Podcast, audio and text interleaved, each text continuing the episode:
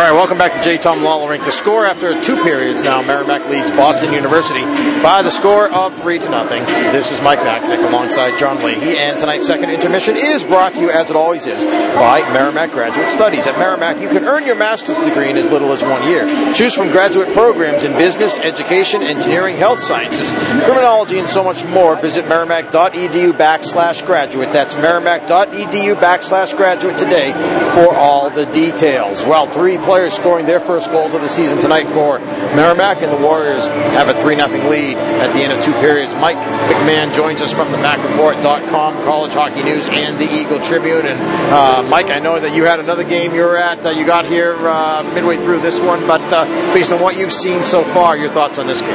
I mean, everything lined up for it to be, you know, potentially a rough night. You're down a couple of forwards. Uh, you're dressing eight defensemen because you're down a couple of forwards, and uh, it, it's it's two guys up the middle. So you got guys playing in the middle that maybe haven't played the middle for long stretch. Some of those guys haven't played the middle much here at all. Like, I'm not sure if Logan Coombs has played center at all here, uh, and he's in his third year. I mean, I'm sure he's played center throughout his hockey development days, but uh, I'm not sure he's played center here. So it, everything kind of lined up for it to maybe be a rough night, uh, but here they are, find themselves up three nothing. I mean, you really can't ask for anything better. Uh, from what I have seen, it looks like one of the big things that was a focus this week, too, was getting shots off quicker, uh, which, I, I mean, I thought directly led, watching the video earlier, I thought it directly led to the first two goals anyway. Uh, just guys getting those shots off quicker. I know that's been a big focus, too. They want to get shots in volume. They've talked about that, but a big part of that has been able to get the puck off their stick with them. And, and we talked with Scott Borek about that last week. I know after the Friday game, after the Bentley game, and talking about the fact that, you know, things need to happen more quickly, and uh, a lot of times the adjustment for players at this level is, uh, you know, how quickly do things happen. So you get the puck, right? A lot of times you're used to being able to settle the puck, right, and then let a shot go. And then when that happens, um, you know, maybe at, a, at, a, at another level, you're able to score goals like that. You can't do that here. You got to let those pucks go quick, and, and sometimes that's the difference. And I think we've seen it be the difference at times tonight. Yeah, and you know, it's it's funny because you can kind of catch a team with that too. Yeah. Uh, I think it, I think that's what we've seen here. I mean, B U, even in the last two or three years where they've prototypically had all these first round talent, they they have been slow starters. I mean, they, they went two and four in October last year. So part of that is just you got younger guys. I mean, it's harder to kind of integrate those younger guys as quickly as you want to. So uh, I think on a smaller rink like this, you can maybe out physical them a little bit, but then also maybe catch them off guard with some quicker shots. Even the guys that have come, to, even the guys that have come back, maybe don't expect that. You know, the way you've played the last couple of years, uh, they don't know that you're, those sh- those shots are going to come off as quick. Especially some of them that as soon as you cross the blue line, they're into the zone and just put a puck on net. Things happen. I mean, you, you can score a goal off, off a play like that. And, uh, I think you you've seen them catch them off. You've seen Merrimack catch B U off guard a couple times.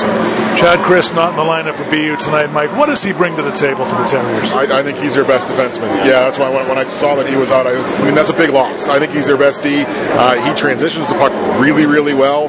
Uh, he's also good in the power play, and that's where they've kind of struggled a little bit. And he's an older guy. I mean, they don't have many older guys. I mean, older is relative. He's probably twenty years old because he came in as an eighteen-year-old freshman. But uh, he's a junior, I think, right? Or is he a sophomore? Junior, I think he's a junior. So uh, he's an older guy for them. Yeah, he's definitely a junior. So he's an older guy for them, uh, a more experienced guy. And just the way that their schedule's worked out so far, they started at Minnesota State, bigger, stronger, older team, and they struggled. Uh, now they come in here to Merrimack, which on the younger side, with as many freshmen as they have, but still uh, you know, typically a, a bigger, stronger, maybe a little more experienced team. And I think you've seen B U struggle with that so far this year in the first two weekends.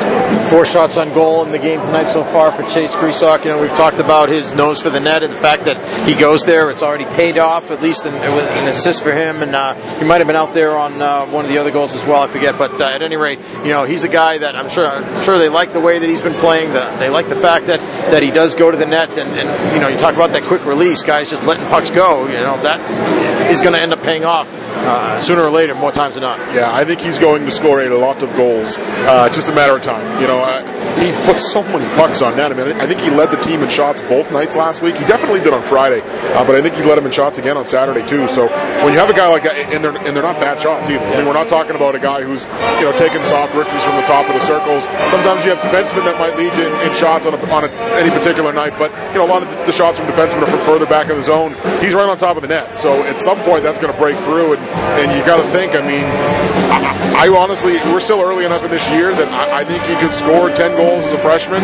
I think he could be a guy that by the time he's a junior and senior, we could be looking at fifteen or twenty goals. I mean, he, he has that type of touch too, and, and that type of uh, that type of pedigree. I mean, at thirty plus goals in the U S H L last year, that's typically a league where scoring carries over. So uh, I think we're going to see him score and score often.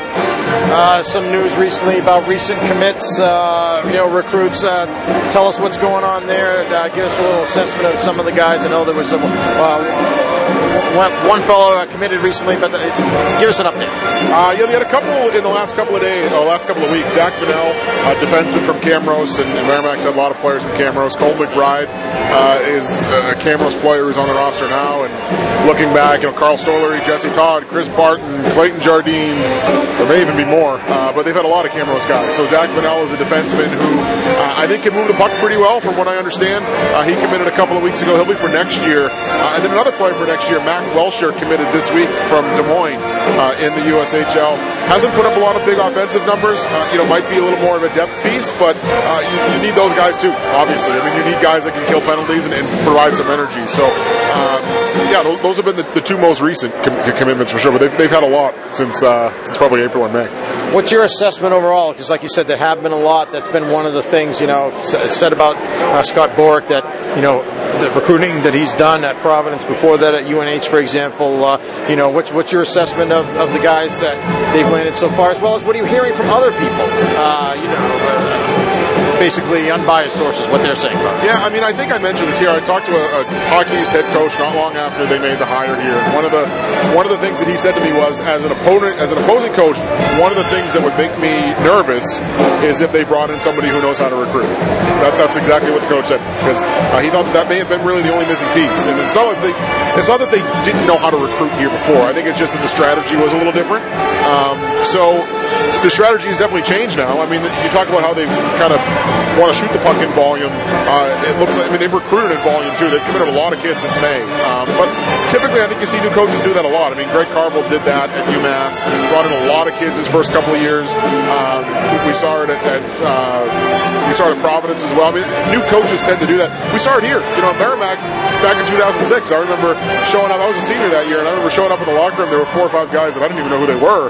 Uh, that, you know, when you, when you walk in the first day. So it happens when you have a new coach. I think, you know, they want to bring in their own guys, and, and uh, you know, from what I understand, some of the, some of these guys are, are probably projected more on the high end, uh, and then there's some guys that are going to project more as, as depth type players, which is, I mean, that's what you're going to get. I mean, obviously, you got, you're trying to build a team. You're not just trying to, you know, fish with a, a net as, as big as you can and try to just get top line talent. I mean, it's it's tough, I think, to, to do that if you're Merrimack number one. You're not going to land all those guys, so you kind of limit yourself. Um, but ideally, you're building a team that includes some defensive-minded wingers that can shut down a team like B U, which is what Merrimack has done so far tonight.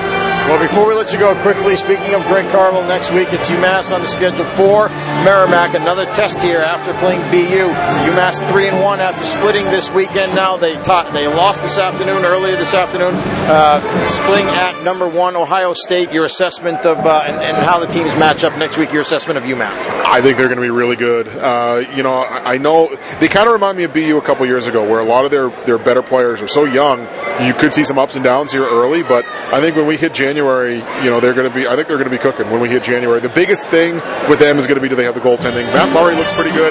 They have a, a Finnish player that they brought in as a goaltender too. I, I can't remember his name off the top of my head, but I know they were pretty excited about him. So if, if they get that goaltending piece, I think they're going to be really good, because they've got some underrated forwards. I mean, no one talks about John Leonard. I think he had twenty-eight points as a freshman.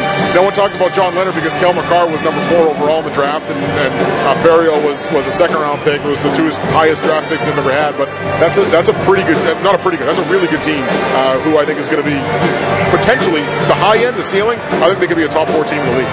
All right, thanks a lot, Mike. We appreciate it. We'll talk to you again soon. Sounds good. Thank you. All right, that's Mike McMahon from the Mac Report dot com, College Hockey News, and the Eagle Tribune. The Score after two, Merrimack three, B U nothing. Back with more after this. This is Warrior Hawk.